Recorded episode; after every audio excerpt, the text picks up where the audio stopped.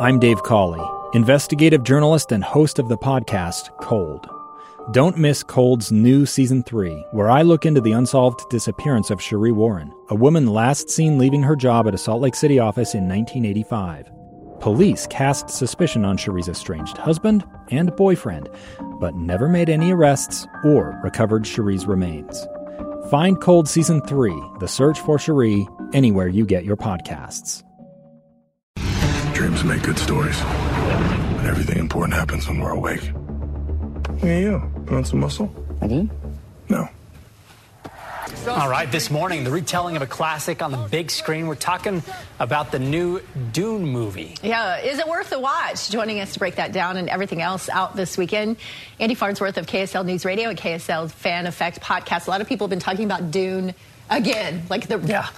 Well, redux. Yeah, because there was a version way back in the 80s, Yeah. but this one just blows it away. Blows it away. There you go. And that's the big thing leading off this weekend is the adaptation. It's one of the most popular and influential science fiction books of all time. Wow. Frank Herbert's Dune. Now, lots of filmmakers have wanted to make the definitive ver- version of the movie from Dune, but nobody's really succeeded. I think this new version of Dune by directus, director Denis Villeneuve is about as good an adaptation as you can hope for. Shouldn't be a surprise, I guess, because he said for years that this, his dream was to make this movie. Oh, so, how did he do? Well, in my opinion, pretty amazing. There's no way I can easily explain the complex and dense story packed into the movie, but here's a quick try. Dune is set thousands of years in the future and mostly takes place on the desert planet Arrakis, which produces the most valuable commodity in the galaxy, spice. Due to some galactic politics, the people who used to harvest the spice and get rich are ordered to stop, and a different group is sent in to take over. This new group, House Atreides, is led by Oscar Isaac's Baron and his son Paul, played by Timothy Chalamet. Paul has been training his whole life to be ready to lead his people one day, but he may have an even greater destiny than that thanks to his warrior priestess mother, played by Rebecca Ferguson. Plus, he doesn't know why he keeps having these dreams about Zendaya, who lives among the desert people. Now, that's just barely scratching the surface of what happens over the two and a half hour movie. If it sounds like a lot, trust me, it is a lot. But don't let that scare you off. Dune has a star studded cast and is one of the most epic and amazing looking movies I've seen since Lord of the Rings.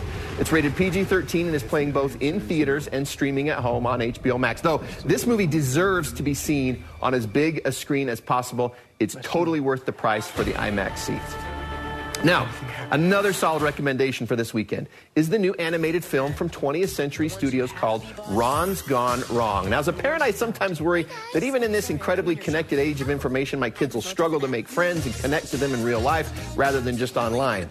Apparently, the makers of Ron's Gone Wrong were thinking along the same lines. The movie's set sometime in the near future and follows Barney Pudowski. He's a social outcast, in part because he's the only kid who doesn't have a B-bot, billed as your best friend right out of the box. It's this two foot tall robot that looks kind of like and acts kind of like what would happen if Eva from WALL-E had a baby with an iPhone. Barney's widowed dad and his crazy grandmother can't really afford a new B-bot, but for his birthday they get Barney a broken one that a truck driver sells him in an alley. However, Barney quickly finds that this particular B-bot named Ron doesn't work exactly like the other kids' bots do. So instead of Ron being able to immediately know everything about Barney, Barney has to teach Ron how to be the perfect pal. The way Ron understands things is like a child, and his interpretation of certain instructions is just hilarious. I laughed out loud at enough parts that my kids were probably embarrassed to be sitting with me in the theater. I also like the story and the message of the movie, showing some of the downsides of the whole social media culture itself and highlighting the dangers of, and drawbacks of too much connectivity, but in a way that kids today can really understand and relate to. But really, Ron, voiced by Zach Galifianakis, was the best part. I took all but my two oldest kids, and we all loved it. Ron's Gone Wrong is rated PG, and the uh, runtime is very manageable hour and a half, so nobody's attention span should wander too far. I think Ron's Gone Wrong is the most fun your kids will have seeing a movie in the theater this year. And it just so happens that's the only place you can see it in movie theaters. And then finally, there's one other option for science fiction fans today, and it's a new streaming TV series coming to us from Apple TV Plus. It's called Invasion, and it's uh, from Academy Award winning and Emmy Award nominated producer uh, Simon Kinberg. It's more of a character driven science fiction series than one with like a lot of special effects and action. So think more of the movie Arrival and less like Independence Day. Uh, but the show, unsurprisingly, is about what happens when uh, an aliens invade. I mean, it's called Invasion, so. But it's told through the different perspectives of people from around the world. The only name you'll probably recognize from the cast is Sam Neill, who played Dr. Grant in Jurassic Park. This is another one that rewards patience with some good character drama. However, it is rated TVMA, so keep the kids away from this one. The first three episodes of the series dropped today on Apple TV Plus, and new episodes will follow every Friday. Now, I have a lot more to say about both Dune and Ron's Gone Wrong because they both deserve a little more attention than we have time for here. So, head on over to KSLTV.com where I have a full in depth review of each movie, including content warnings and my final rating.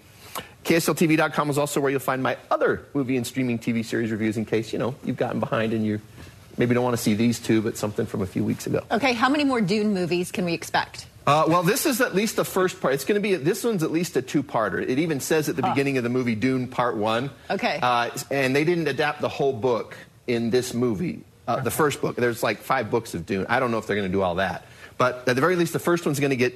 I hope too, because the first one was good. Okay. They better make enough money so that it gets the second one. All right, good to know. All right. Andy, thank you. You're welcome.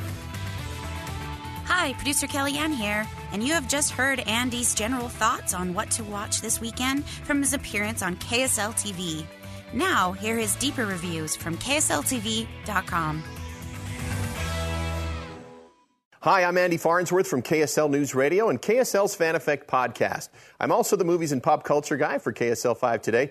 This is my review of Dune from Warner Brothers and Legendary Pictures. Many filmmakers have desired to make a definitive movie adaptation of the classic science fiction novel Dune by Frank Herbert, since it was first published back in 1965. Most famous is probably the version made by David Lynch in the 1980s, and there have been a couple of adaptations into miniseries over the years. Heck, there's even a movie about one filmmaker's plans to make a movie about Dune, and it's credited with being at least a part inspiration for some of the greatest films of all time. But I think after you watch this new version of Dune by director Denis Villeneuve, you could feel comfortable saying that this is about as good an adaptation as you could probably hope for. I suppose it shouldn't be a big surprise since Villeneuve was approached by the producers to make the movie in part because he had said in an interview at one point of his career that his dream was to make Dune. So how did he do? Well, in my opinion, pretty amazing. Dune the movie mostly takes place on a desert planet called Arrakis. It's a nearly uninhabitable planet, but it also produces spice, a rare, highly valued, mind expanding natural resource upon which space travel, knowledge, commerce, and human existence all rely. Thus, it is the most valuable commodity in the galaxy.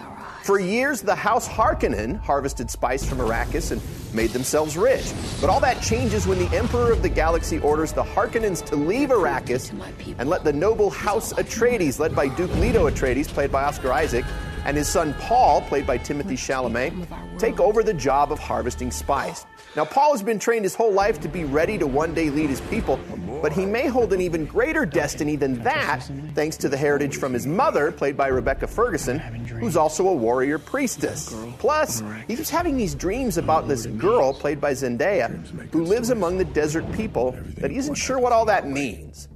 Now, that's just barely scratching the surface of what's going on in this movie. If it sounds like a lot, trust me, it is a lot.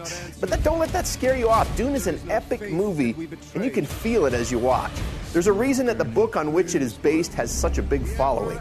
I love a good epic movie, and honestly, I haven't felt like I was watching something like this since Lord of the Rings. Now, the story is not spoon fed to you, but you'll be able to follow it if you're paying attention, and I think it'll be something that you'll even get more out of on subsequent viewings. No surprise, the visual look of the movie might be the most impressive thing about it. One of the biggest challenges that those in the past have faced in trying to adapt Dune for the screen has been the ability to visually create what was described in the novel. On this, Villeneuve nailed it. Now, just looking at the clip as you can tell and it bears mentioning that this movie deserves to be seen on the biggest screen possible. That's one of the reasons that Villeneuve kept insisting on delaying the release date so that people would have that opportunity. So go to IMAX if you can, it's totally worth it.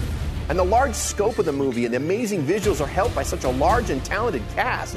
Along with those I've already mentioned, you'll also see Jason Momoa, Stellan Skarsgård, Josh Brolin, Dave Bautista, David Dastmalchian, Sharon Duncan Brewster, and Charlotte Rampling. But the performances of Timothy Chalamet and Rebecca Ferguson were the ones that impressed me most. But I like pretty much everything that Rebecca Ferguson does, so take that for what it's worth. And Jason Momoa has never looked so cool in my mind, even in Aquaman. And what is an epic movie without an epic musical score? Hans Zimmer is the composer, and his trademarks are all over the soundtrack. I noticed it even as I was watching and thought it was a great match of Zimmer's talent to a movie deserving of that kind of sound. Now, there are a few warnings. Dune is rated PG 13 for some strong violence, disturbing images, and some suggestive material. Most of the violence is the science fiction type, but there are some bloody moments of hand to hand combat as well. Language isn't much of a concern in this one. Content wise, you could take a kid younger than 13, but the younger you go, the less they'll be able to follow what's going on. And that brings me to potentially the two biggest drawbacks the length of the movie, two and a half hours, and the complicated and dense plot. This is not a breezy, quick watch. It's just not. While I actually like the fact that filmmakers trust the audience to follow along, and I believe if you're willing to immerse yourself in the story, you'll be rewarded, at the same time, I can see people being hesitant to do just that. Plus, it doesn't actually adapt the whole book in this movie, just about half of it, which means you may leave the movie feeling a bit incomplete, even if you haven't read the book. But I hope that won't keep people away from seeing Dune on the big screen. Director Villeneuve swung for the fences, and I think he knocked it out of the park. It's a visually stunning and epic movie. Uh, it, it's so well done that it made me even want to read the even more dense book on which it's based. And full confession, I actually did buy the book this week. I give Dune three and a half out of four stars, and I can't stress enough that you ought to see this on the big screen. Why do I keep emphasizing that? Because, like all Warner Brothers releases this year, Dune is also available to stream on HBO Max. I can totally understand if someone wants to try it out at home, but this deserves to be seen on a screen as large as possible. Then go back to your TV for an additional watch through. Reminder that HBO Max requires a $15 a month subscription fee or a subscription to HBO with your cable or satellite provider. Dune will be available to stream there until November 22nd.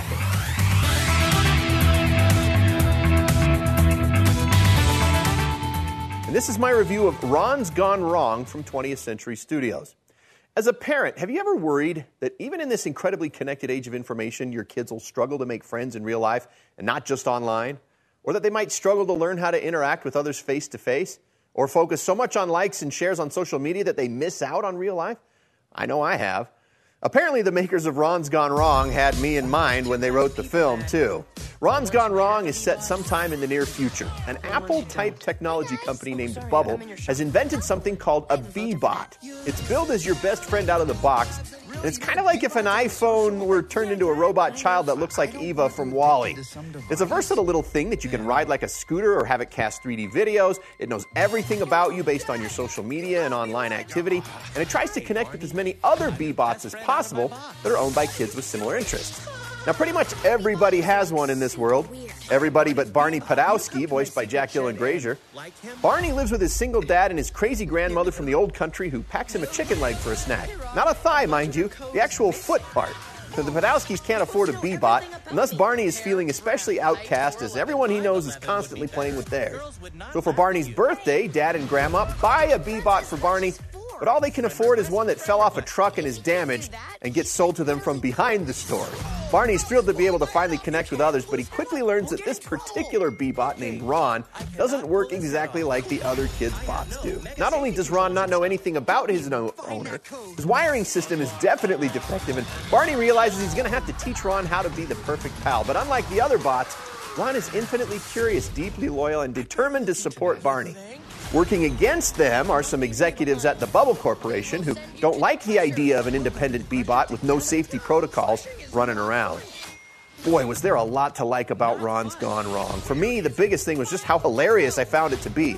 Writers Peter Baynham and Sarah Smith really knew how to create situations and dialogue that were just perfect. The way Ron understands things is like a child, and his interpretation of certain instructions was just right in the wheelhouse of my sense of humor. I laughed out loud at enough parts that my kids were probably embarrassed to be sitting by me. I thought the script was quite timely and clever, jumping just enough into the future that it could avoid being a specific commentary on any particular current social media app or trend. But instead showing some of the downside of the whole social media culture itself. It also highlights the dangers and drawbacks of too much connectivity in a way that kids today can really understand and relate to.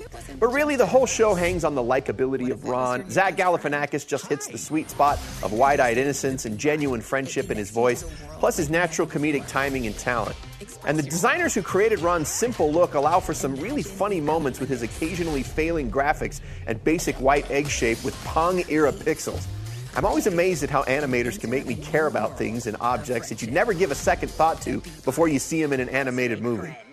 As for warnings, there really aren't any to speak of. I took all but my two oldest kids, and there was no content that made me uncomfortable at all. Ron's Gone Wrong is rated PG for some rude material, thematic elements, and language, but no swear words. The runtime is also a very manageable hour and a half, so nobody's attention span should wander too far. I initially felt the movie's characters and situations were unique, but the more I thought about it, the more I realized that sometimes it felt a little bit like Ron is just a miniature version of Baymax from Big Hero 6. That doesn't make him any less likable, but I definitely noticed that. There are also some similarities to moments from earlier this year's The Mitchells versus the Machines. However, none of that is really a problem. Ron's Gone Wrong is easily the most fun your kids will have seeing a movie in the theater this year. I give it a kids three and a half out of four stars. Even parents who are just going to the movie to make their kids happy will find something to laugh at, and it's both appropriate and enjoyable for all ages. This is one my family plans to own as soon as we have the chance to get it. but a heads up that you will not be able to watch Ron's Gone Wrong at home just yet. The movie is playing exclusively on the big screen for now, so if you feel comfortable going to the theater, it's worth your trouble, but no streaming at home for now. Thanks for watching. I hope you and your family found this review helpful, and I invite you to check out some of my other in depth reviews of movies and streaming TV shows on KSLTV.com. I'll see you there.